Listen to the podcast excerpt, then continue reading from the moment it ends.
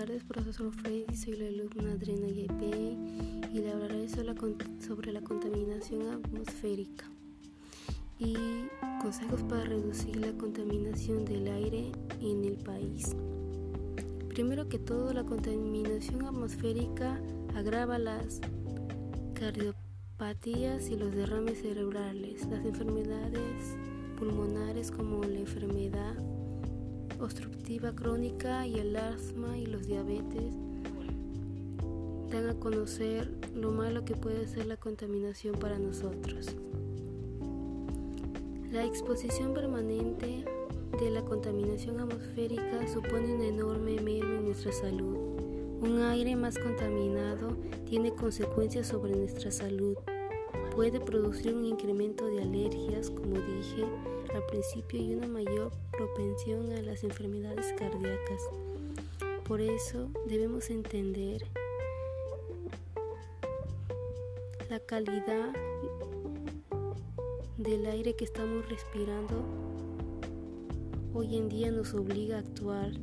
Todos nosotros podemos tomar acciones en nuestro día a día para marcar la diferencia. Consejos para reducir la contaminación del aire en la ciudad. Uso de transporte público. Utilización del coche privado solo cuando sea completamente necesario. Alternativamente se puede compartir coches privados entre varias personas, cuanto menos coches menos emisiones. Elegir a la hora de comprar un coche un modelo de bajo consumo energético. Reciclar no solo disminuye la cantidad de basura que hay en el planeta, también ayuda a mantener la calidad del aire se aprovechan los recursos y de esa manera se reduce consideradamente los procesos de fabricación que generan gases nocivos para nuestra atmósfera.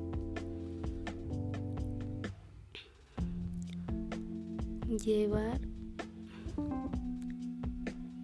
un desplazamiento en bicicleta, ya que es menos contaminante que cualquier coche, además que se podría utilizar también como método de ejercicio para las personas de sobrepeso y enfermedades. Cuidar las zonas verdes de las ciudades. Muchas o pocas funcionan como pulmón de oxígeno de los núcleos urbanos. No generan tanto oxígeno como en el campo, pero pueden ayudar a absorber el CO2.